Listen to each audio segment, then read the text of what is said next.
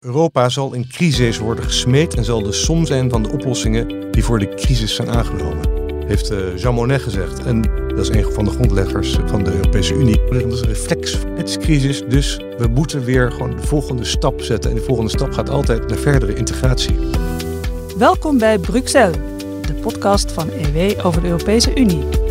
Matthijs van Schie en correspondent René van Rijkenvorsel bespreken actualiteit en achtergronden van de EU-politiek in Brussel. Als zich een crisis aandient, denken Europese leiders vaak maar één ding: meer EU-integratie. Want er is een crisis. Ook de Russische oorlog in Oekraïne wordt in Brussel weer gretig aangegrepen om de eigen slagkracht te vergroten. Hoe willen de Europese leiders dat bereiken? En wil Nederland daar ook in mee? We gaan het uh, bespreken in deze nieuwe podcast, uiteraard weer met onze EU-correspondent René van Rijkenvorsel. René, hartelijk welkom. Hoi Matthijs. Is er de laatste weken nog uh, wat bijzonders uh, gebeurd of te beleven in Brussel? er gebeurt nogal veel op dit moment. Hè? Dus uh, ja, het is, het is zeer interessant wat er, wat er zo al passeert. nou ja, eigenlijk vooral het onderwerp waar we het vandaag over gaan hebben. Kijk, Europa heeft toch wel, de Europese Unie heeft toch wel gezien ehm, door Oekraïne dat het ja, op vele gebieden geen echte vuist kan maken. militair niet, op het gebied van energie niet. Uh, straks op het gebied van brood niet, zal ik maar zeggen. En, uh, en dat, dat heeft toch wel voor een soort schrik-effect gezorgd. Uh, waardoor echt ja, een heleboel, heleboel dingen nu gebeuren die moeten leiden dat Europa gewoon zelfstandiger en onafhankelijker in de wereld kan staan. En niet goedgelovig met iedereen met allemaal foute regimes zaken moet blijven doen. Waar we nu, waarvan we nu afhankelijk zijn. Ja. Dus dat leidt tot een heleboel dynamiek. Ja, heel interessant. We gaan het straks uh, uitgebreid hebben over die uh, reflex uh, om, om meer te willen als Europese Unie. Je hebt net op de redactie vlak bij mij al ademloos zitten luisteren naar een toespraak van Emmanuel Macron, de Franse president. Hij heeft een toespraak gehouden ter gelegenheid van de Dag van Europa. Daar gaan we het straks uitgebreid over hebben. Maar kon je het een beetje volgen? Hoe zit het met jouw Frans? Nou, mijn Frans is moi. Ik heb het ooit beter gesproken, want ik heb een jaar in Tunis gewoond uh, op zeker moment. En dan in mijn jeugd ging ik vaak bij Franse neefjes te logeren gestuurd. Het heeft wel een basis gelegd. En ik moet nu in Brussel ook geregeld Frans spreken, want ik woon in een Franstalige buurt. Maar Macron kan ik uitstekend verstaan, zou ik zeggen. Die is, dat is een hele, ja. hele ja, die praat Frans wat mijn oren heel goed uh, kunnen verdragen. Nou, dat is maar goed ook. Goed begrijp, ja. Dat is maar goed ook, want die toespraak uh, van, van Macron komt zo uitgebreid aan bod. Maar uh, het is niet toevallig dat ik dit vraag, want uh, we gaan het uh, hebben over taal allereerst in onze rubriek over het Brusselse nieuws. Bericht uit de stad. Ja, René, jij spreekt als Nederlander of verstaat toch wel een aardig woordje Frans. Maar hoe zit dat eigenlijk andersom? Want je hebt natuurlijk ook heel veel Fransen in Brussel. Spreken die een beetje Nederlands? dat is echt ongelooflijk hoe weinig Nederlands zij spreken of pretenderen te spreken. Het is zo erg dat ik gewoon vaak gewoon een botte opmerking ik in een restaurant of in de winkel als ik iets me niet bevalt. Het is niet zo vaak hoor. dat ik dan iets onaardigs in het Nederlands lekker zeg om een beetje te, te testen of ze het toch wel verstaan. Maar het is, uh, het is op het arrogante af zoals de, zoals de Franstalige, uh, de Nederlandstalige daar uh, behandelen. Die bestaan gewoon eigenlijk niet. Een beetje zoals we ze kennen toch wel. Uh... Ongelooflijk. Ja, ja, je, kent nog, je, hebt het Belgisch, het Belgisch Koningshuis, hoor je ook wel eens Nederlands praten. Nou, dus, oh, dan hebben ze gewoon die vieze smaak die ze in de mond hebben als ze het Nederlands moeten gebruiken. Die, die, straalt, die straalt er vanaf. Dat is echt uh, heel erg. Ja, maar er, er komt wel wat verandering in, hè, langzamerhand. Oh, dat is wel een beetje. Ja, ja, ja, er is wel verandering. Uh, de, de Brusselaars, die tot of toch overwegend Franstalig zijn, uh, uh, nu vroeger was het anders, die gaan toch steeds vaker uh, op Nederlandse les. Want dat is ook beter, want de, Vlaam, de Vlamingen, de, de Nederlandstaligen, hebben de economie eigenlijk in handen in, ja. in, in België. Dus als je een beetje een baan wil hebben, als je voor bedrijf wil werken, dan is het veel slimmer om Nederlands te spreken dan Frans. Dus je ziet dat het zijn Brusselaars die gaan nu daar, nou, met, met, met vorig jaar 7.500 hebben we Nederlands hebben opgegeven voor Nederlands als tweede taal. Dat is best veel. Uh, en uh, daarvan zijn 9 op de 10 zijn Brusselaars. En dat is nee, in de berichtgeving Brusselaars, net zoals hier, als je zegt dat een Rotterdammer heeft iemand vermoord, of uh, weet je, dan, is, dan weet je nooit of de Rotterdammer van Rotterdamse herkomst is of ja. Rotterdamse van Rotterdammer. Iemand die gewoon in Rotterdam woont, ja. Uh, en deze Brusselaars, want ik heb dit allemaal van een, uh, van een uh, bericht van de Nederlandstalige website, heel leuk, Brus met dubbel Z. Ehm, en daar stond een foto bij en dan zie je gewoon allemaal allochtonen, ambitieuze allochtonen zie je daar gewoon zitten. Nou, en die praten ook vaak niet eens echt Frans als eerste taal. Maar echt, die hebben misschien een Arabische taal of een Afrikaanse taal als eerste taal. Praten dan ook wel Frans een beetje. Maar geen Nederlands. Want die komen er dan gaandeweg achter dat ze veel beter Nederlands ja. kunnen gaan spreken. Dus uh, nou ja, dat, gaat, dat gaat dus wel, wel goed. Ik geloof een derde, dat staat wel in het bericht, een derde van de cursisten heeft de Belgische nationaliteit. Dus dan weet je het eigenlijk wel. Dat het, uh, nee, dat zijn dus buitenlanders uh, in Brussel die graag willen werken. En dat, dat doen ze er allemaal. Dat zie je ook gewoon in het straatbeeld heel erg. Er wordt echt, er wordt echt voet, heel veel buitenlanders knappen daar het werk op. mensen van buitenlandse afkomst moet ik dan zeggen. Um, nou ja, dat, dat, dus, en die, ja, daar kan je dus beter Nederlands spreken, vaak in die omgevingen, dan, uh, um, dan Frans. Ja, nou misschien uh, vergroot dat de, de Nederlandse invloed in Brussel ook wel een klein beetje. Als ja. meer mensen ja. onze taal verstaan. Overigens wordt, in, wordt, in, wordt niet echt Nederlands gesproken, maar het soort Brabants dialect door de, door de Brusselaars. Maar dat is dus eigenlijk in, de, in de 19e eeuw, zeker na, na, na, na, na de onafhankelijkheid van België, 1830, 1831, de de Belgische revolutie, toen is het Nederlands echt een beetje in de ban gedaan. En toen werd Frans de officiële taal. Dat is ook wel begrijpelijk. En, nou, en dat is dus, maar eigenlijk is het nu, zo sinds de jaren zestig, uh, is dat al iets, iets in, in het voordeel van het Nederlands aan het verbeteren. Doordat door die verschuiving ook na de Tweede Wereldoorlog van de economische macht, de economische kracht moet ik zeggen, van, van Wallonië naar Vlaanderen. Ja, nou, dat is uh, goed nieuws, denk ik. Maar dan moet jij wel iets meer gaan oppassen als jou uh, iets niet bevalt uh, in een restaurant. Dan kan je niet zomaar meer in het Nederlands een potopmerking maken. Goed, sowieso veel aandacht voor Frankrijk en de Fransen ja. in het bijzonder in deze podcast. Ja, ja. Want nou ja, de, de Europeaan om in de gaten te houden, de volgende rubriek, die Europeaan is ook een Fransman. De Europeaan om in de gaten te houden. Ja René, om welke Fransman gaat het deze aflevering? Ja, dit is wel een bijzonder geval uh, deze week. Deze, deze keer. Het is namelijk een Europeaan om niet meer in de gaten te houden. Want hij is net ontslagen. Nou, stop met luisteren. Nee, grapje. Fabrice Leggeri, een 54-jarige Franse hoogambtenaar. Die vanaf 2015 de directeur was van het Frontex. Dat is het Europese Grens- en Kustwachtagentschap. Zoals het chic heet. Nou, deze man die heeft het veld moeten ruimen vanwege de, we kennen het allemaal, de pushbacks. En de pushback, dat vergelijk ik een beetje uh, met de plofkip.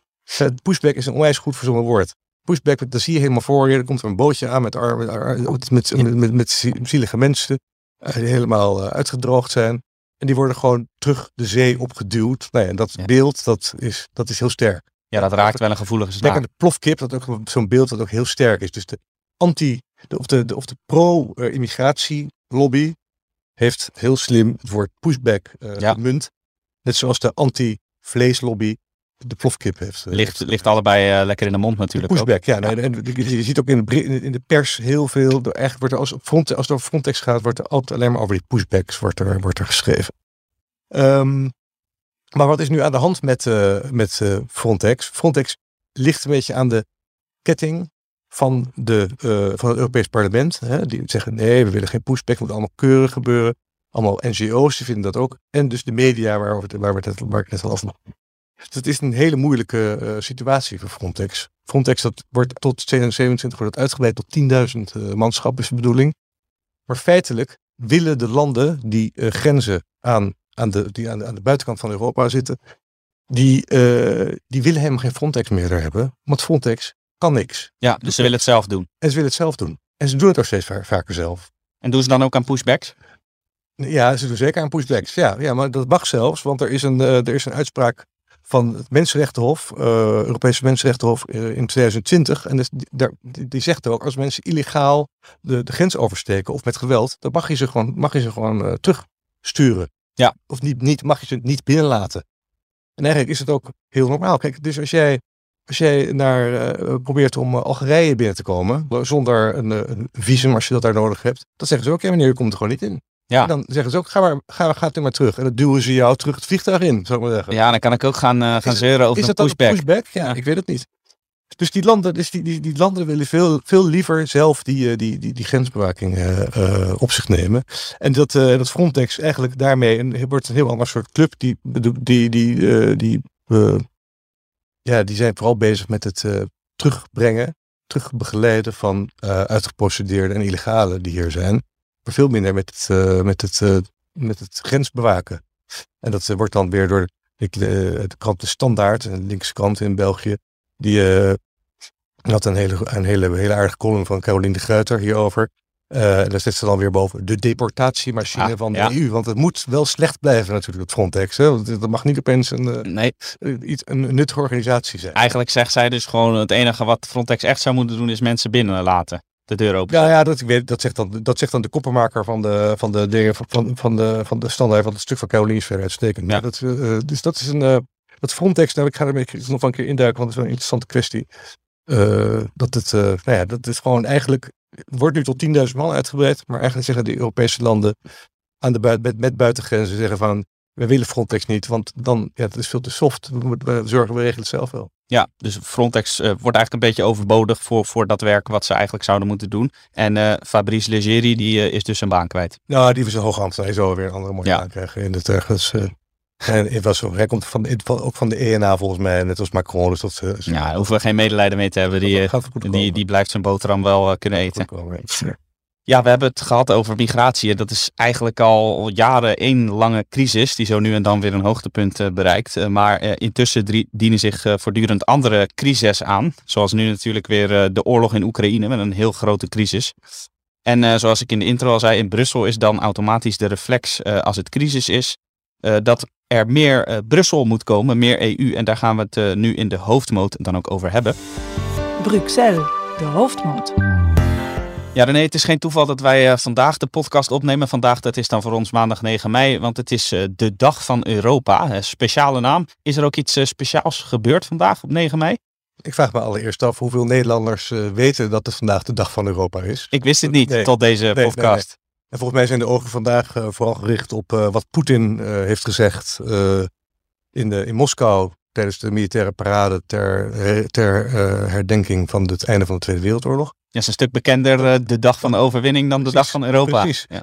Maar goed, de dag van Europa was wel een belangrijke dag van Europa vandaag. Want in Straatsburg is de, het slotdocument van de conferentie over de toekomst van Europa is overhandigd aan, aan een een drietal hoogmogenden. Te weten uh, president Macron van Frankrijk, die is nu EU-voorzitter dit half jaar. Aan de, de enige gekozen eh, president, voorzitter, zes voorzitter van Europa. Namelijk die van het Europees Parlement, Roberta Metsola.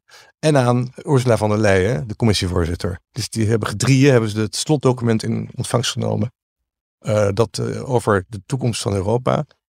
En dat is een een werk met allerlei aanbevelingen. Dat is opgesteld door 800 Europeanen. In, die weer in vier, vier groepen zijn verdeeld om over verschillende thema's te, te praten. Uh, en die op diverse plekken zijn samengekomen. Ik ben zelf geweest enige tijd geleden naar Maastricht. Waar 200 Europeanen zich bogen over onder meer uh, die immigratie. Immigratie, hoe het er verder moest. Nou, er is een document uitgekomen. Ik heb het nog niet helemaal gelezen, maar ik weet wel ongeveer wat, wat de belangrijkste aanbevelingen zijn. Dat is namelijk het, uh, het uh, opheffen van het vetorecht in de, in de Europese besluitvorming. Wat houdt dat precies in? Nou, het vetorecht betekent eigenlijk dat alle belangrijke besluiten, uh, Europese besluiten, unaniem moeten worden genomen. Als, als, er, als er één land niet wil, dan gebeurt het gewoon ja, niet. Je hebt altijd wel een dwarsligger. Dus, uh, je hebt heel vaak dwarsliggers. En het opheffen van het vetorecht dus uh, en het geven van initiatiefrecht aan het Europees Parlement, dat hebben ze niet, nu niet. Die mogen niet zelf met wetsvoorstellen komen. Uh, maar die mogen wel zeg maar, bemerkingen maken op wat de commissie dan, op waar de commissie mee komt. En die mogen wel dingen initiëren, maar ze mogen niet zelf met die wetsvoorstellen komen. Um, uh, het vetorecht. En dan hebben we als derde de, nog iets wat niet uh, per se bij de conferentie hoort, maar iets wat vorige week aangenomen is. Dat is de, dat er een soort pan-Europese lijst, uh, wil het Europe Europees Parlement, bij de volgende Europese verkiezingen. Die trouwens op 9 mei 2024 moeten worden gehouden. En dat is weer net hemelvaart. Dus is de SGP en de ChristenUnie, die zijn al een beetje nou ja, hiertegen, zou ik maar zeggen. En uh, die uh, pan-Europese kieslijst, dat moeten dan 28, daar moeten 28 mensen mogen daarvan gekozen worden. Maar die komt dan naast de nationale kieslijst. Dus als het goed is, gaan we dan, als het aan het Europees Parlement ligt, gaan we op, over twee jaar gaan wij dus nationale kandidaten, een nationaal hokje gaan we aankruisen en een hokje met een internationale, uh, met internationale lijst gaan we ook een hokje aankruisen. En de verwachting is dat op die internationale lijst, die in alle landen hetzelfde zal zijn, dat je daar, uh, dat daar bijvoorbeeld Ursula von der Leyen op gaat staan. Hm. Misschien Frans Timmermans en anderen die verder willen in de Europese Commissie. En dat zijn dan de spitsenkandidaten. En dan degene, als Ursula von der Leyen, stel dat ze dan de meeste stemmen in Europa heeft gehaald, kan zij zeggen, ik ben de gekozen Ja. commissievoorzitter. Waarmee ze veel meer macht krijgt. Ja, want dat luidt, leidt nu natuurlijk ook tot veel kritiek. Dat eh, heel veel belangrijke besluiten door ongekozen eh, leiders worden eh, genomen. En eh, als je dan dus een eh, gekozen commissievoorzitter hebt, dan zou je zeggen meer democratie in Brussel. eh, dat willen veel burgers. Ja, dat, dat, dat, dat kan. Dat Ja. kan. Je krijgt, maar je krijgt dan de Europese Raad, die eigenlijk nu, nu is Europa zo ingericht dat de Europese Raad, dat is de nationaal gekozen regeringsleiders, die, die besluiten over alles. Ja. En dan ga je toch een heel ander, ga je naar een heel ander, het gaat dan wordt die raad wordt veel minder belangrijk. De Europese Raad van regeringsleiders, die heeft dan eigenlijk gewoon veel minder in de melk te brokken. En de commissie kan altijd zich op zijn, op zijn, op zijn, ja, op zijn eh, gekozen legitimiteit Ja. eh, beroepen. Dus dat gaat nog eh, spannend worden. En ik weet ook niet of dit er doorheen gaat komen bij, bij de Europese Raad. Want die moeten wel over een eigen, eigen schaduw heen stappen. Het zijn aanbevelingen. dat geldt ook voor, dat geldt ook bijvoorbeeld voor het afschaffen van het vetorecht. Wat ook, wat, wat- wat, wil, wat wil de, ehm, wat wil dan het, de conferentie voor Europa? Die wil eigenlijk dat, dat er een, eh, dat er alleen maar met gekwalificeerde meerderheid, dat heb je waarschijnlijk wel eens gehoord, wordt vaak gebruikt, wordt gestemd. En wat is een gekwalificeerde meerderheid in Europa?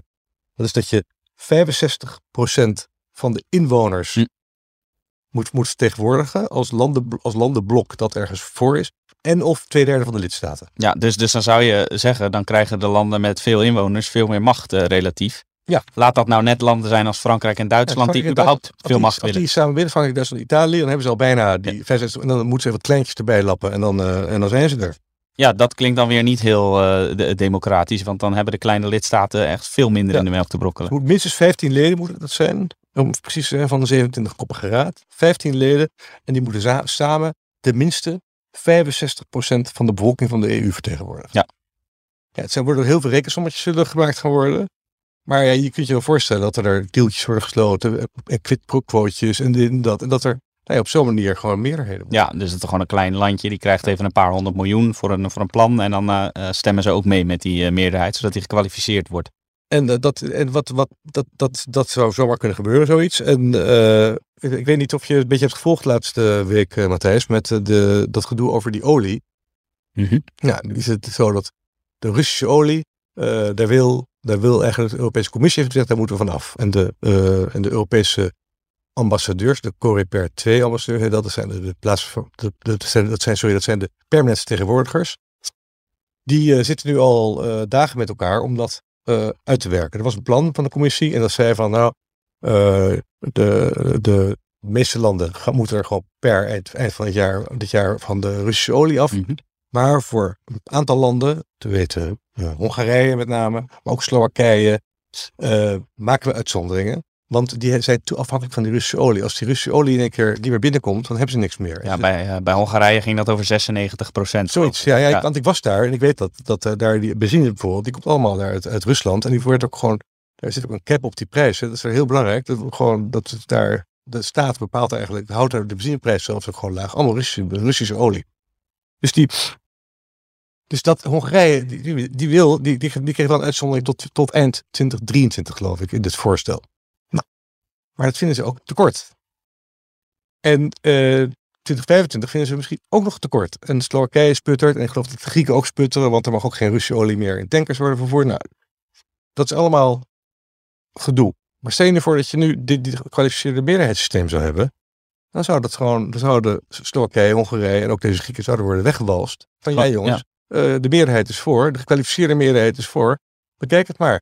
En daarmee besluit, dat besluit dan zeg maar de, de 27 eh, of de, of de, ja, de Brussel, de ambassadeurs in Brussel namens de landen besluiten dan uiteraard weer goedgekeurd door de Europese Raad eh, van regeringsleiders dan dat, ja, dat Hongarije gewoon geen benzine meer kan verkopen. Dat de mensen daar niet meer kunnen Ja. rijden naar hun werk of de boeren niet meer met een tra- tractor het land op kunnen. Ja, dat zou ook wel heel, heel raar zijn. Ja, dan krijg je dus, dan is het idee eigenlijk, geeft de EU meer slagkracht, maar dat zorgt eigenlijk ook voor meer verdeeldheid, omdat je dus een heleboel landen in sommige situaties hebt die Ja. gewoon totaal worden genegeerd. Ja, dat zo is het. Maar, maar ik begrijp het dilemma ook wel, want ik, ik zie ook wel in dat het belangrijk is dat de Europese Unie toch meer slagkracht krijgt. En ook dat ze ook ja, onafhankelijk sneller kunnen reageren op dit soort situaties. eh, zoals we nu zien met Oekraïne. Dat het gewoon. Want in het begin, die eerste sanctiepakketten, dat ging het nog wel, ging nog wel. Maar nu zie je dat het steeds lastiger is. En je ziet die stroperigheid zie je gewoon terugkeren in de besluitvorming. Maar goed, dus die conferentie over de toekomst van Europa, want daar begonnen we mee. Die wil dus dat vetorecht dus, eh, dus, dus afschaffen, wil een gekwalificeerde meerderheid. Ehm, en dat is ook al iets wat eigenlijk Brussel tussen aanleidingstekens, maar lees de commissie, Europese Commissie en de Europees Parlement ehm, eigenlijk ook wel stiekem wilden, of misschien niet eens heel stiekem. En ik ga nu even bellen met eh, Michiel Hoogveen. Michiel Hoogveen is een eh, jonge, veelbelovende Europarlementariër van JA21, de ECR zit hierbij. Eh, en de ECR is de, is de fractie van conservatieven en hervormers. Die is uit die conventie gestapt. Waarom? Nou, dat gaat Michiel zo even vertellen als ik hem bel. En, hij is, en Michiel is als enige Europarlementariër ook naar alle bijeenkomsten geweest. Dus die heeft daar een heel goede kijk op wat er nu ge- is gebeurd rond die conventie. Eh,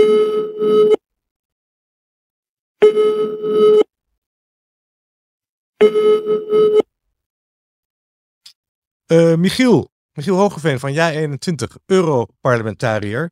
Eh Michiel, eh, toen ik in Maastricht was om de conferentie voor, over de toekomst van Europa bij te wonen, een, denk een tweetal maanden geleden, toen trof ik jou daar ook als enige Europarlementariër. Jij hebt vanaf het Ja. begin eigenlijk veel, veel interesse gehad in, dit hele, in de, hele conferentie. Hè? Vanaf eh, voor, dat het vorig jaar op 9 mei begon en vandaag dus afgelopen. Eh, waar, waar kwam die interesse uit voort? Ah, nou, wij van ja, in 20 vonden de conferentie over de toekomst van Europa eigenlijk een heel erg ehm, eh, leuk experiment en een, en een goed idee. Wij denken dat de EU ehm, inderdaad op, een- op een kruispunt staat en, en er keuzes gemaakt moeten worden omdat de huidige eh, Europese Unie overduidelijk eh, zijn tekortkomingen heeft.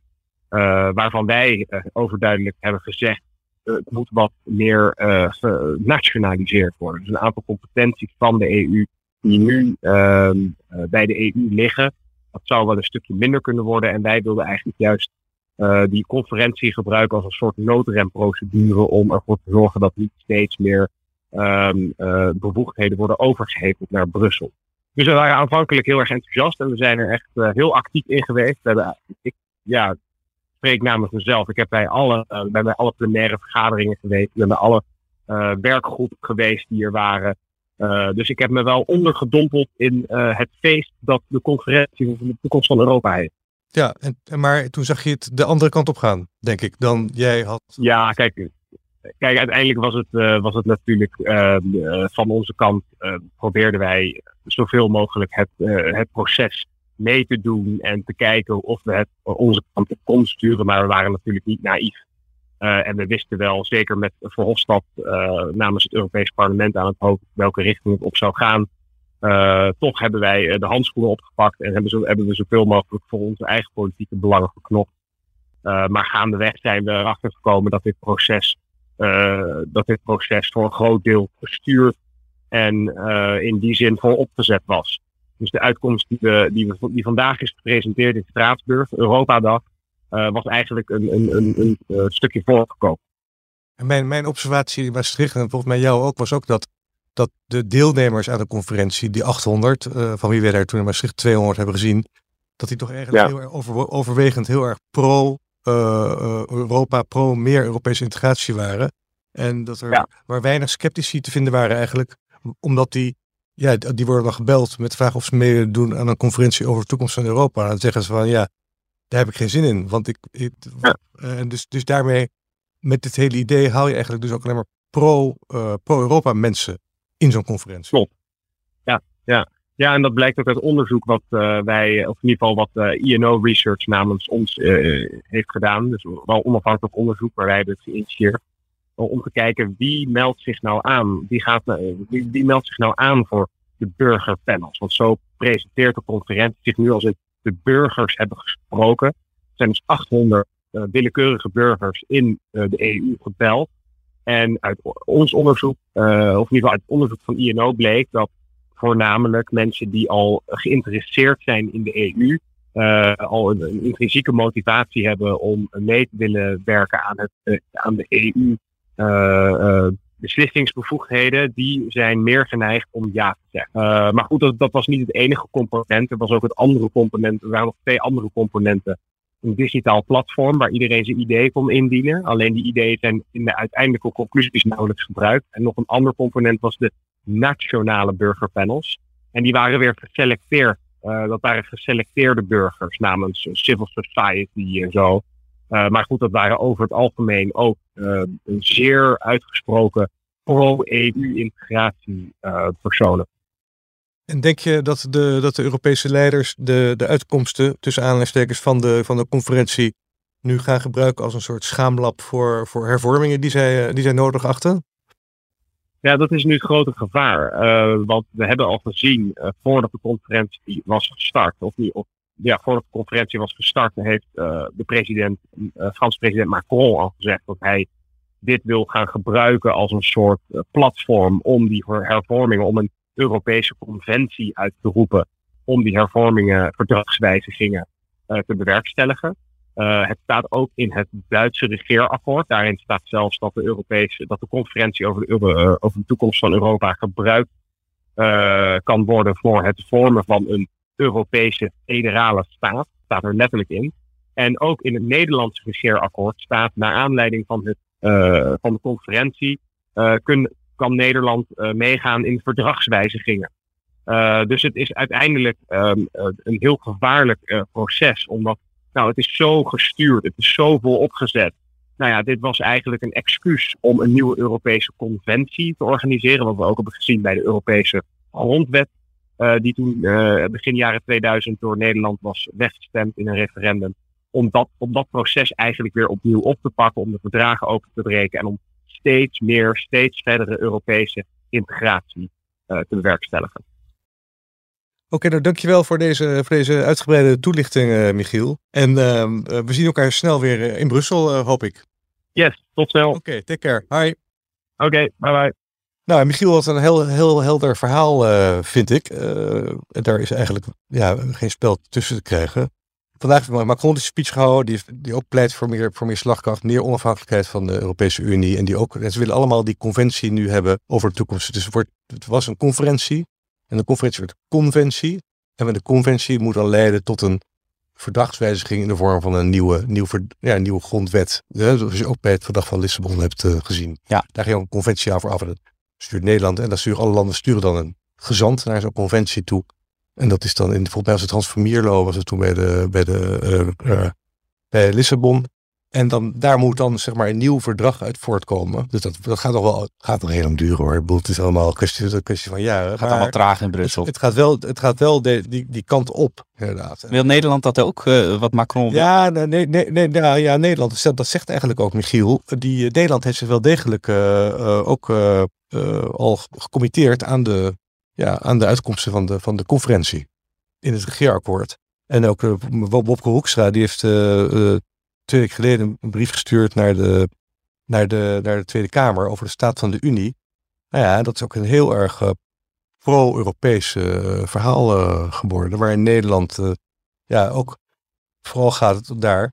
Het, het gaat daarbij, schrijft hij, uitdrukkelijk niet alleen om een zo goed mogelijke uitkomst voor Nederland. Het kabinet heeft ook ambitie dat Nederland de Unie als geheel een stap verder brengt. Dus de, ja, het is wel Europa hoezee in Den Haag. Dat is best uh, voor Hoekstra een ommezwaai, want twee jaar geleden lag hij behoorlijk dwars. Hij heeft, hij heeft een keer een lezing gehouden die heel kritisch was over Europa. En uh, dat, uh, ja, maar ja. Hij zit nu in het kabinet met D66. Dus hij moet, hij moet dit soort dingen opeens zeggen. Ja. Dus dat is wel, dat is, dus het is allemaal veranderingen die er aankomen. Het zal allemaal niet dus vandaag, van vandaag op morgen zo, zo zijn. Maar het, het, het hangt allemaal wel erg in de lucht. Dat, dat dus die verhoudingen in, in, aan, het, aan het schuiven in Brussel. Hè. De meer meer macht voor het Europarlement straks. Hè? Meer macht voor de Europese Commissie als je die spitsenkandidaat gaat krijgen. Dus meer, en meer macht voor het parlement door dat initiatiefrecht wat ze, uh, wat ze krijgen. En dan minder macht voor de Europese regeringsleiders. Maar die moeten natuurlijk eerst wel daar, dat is weer het grappige, die moeten unaniem hè, akkoord gaan. Ja. Met het feit dat ze straks niet meer unaniem akkoord hoeven te gaan. Dan moet je dus gaan stemmen uh, voordat je zelf minder te zeggen krijgt. Ja, ja die moeten echt over eigen, eigen schaduw heen springen. En die moeten dan, uh, ja. Maar ja, het is wel crisis. En crisis, de crisis, want dat was eigenlijk nog het citaat wat, wat ik nog eigenlijk voor je had. nou, het, bij- toen je dit hoofdmoot, eh, toen je die even inleidde. eh, eh, de- de Europa zal in crisis worden gesmeed en zal de som zijn van de oplossingen die voor de crisis zijn aangenomen. Heeft eh, Jean Monnet gezegd. En dat is een van de grondleggers eh, van, zijn, eh, van, van de Europese Unie. En dus, dus het lijkt ook wel vaak zo. Hè, wat- dat, dat quoteje uit eh, dat wat je net aanhaalde over het, is, het crisis, dus we gaan de boel veranderen. Dat is enorm dat is een reflex van, van de Europese Unie. Het is crisis, dus we moeten weer gewoon de volgende stap zetten. En de volgende stap gaat altijd naar verdere, naar verdere integratie. Ja, never waste a good crisis. Dat wordt vaak aangehaald en dat is hier dus ook weer van toepassing. Ja. Ja, dat, eh, ja, dat is zeker zo, ja. Nou, dat eh, is eh, heel boeiend om te gaan volgen. De crisis die zal nog wel even voortduren, want er lijkt voorlopig geen einde aan de oorlog in Oekraïne te komen. En dan gaat die EU dus steeds meer macht naar zich toe willen grijpen. Ja, dus de, Europese Unie, dus de Europese Commissie en het Europees Parlement. Die krijgen de macht. Ja.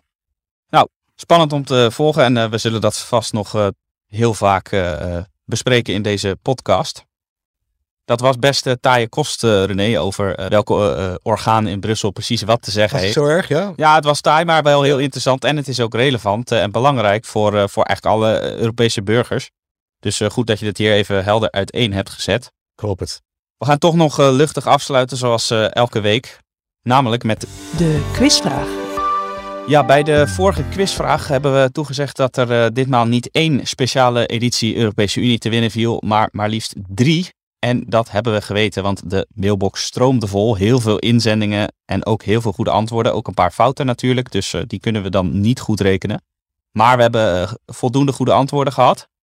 Misschien goed om even nog eh, de vraag te herhalen. En dat was deze vraag. Noem drie hoofdsteden van EU-lidstaten die langer rijden zijn vanaf Brussel dan Kiev. Nou, dat zijn eh, een aantal steden. René, aan jou eh, weer eh, de taak om eh, de goede antwoorden te geven. Ik moet toegeven dat ik het niet uit het hoofd wist. Dus we hebben het even samen opgezocht net. Dat zijn...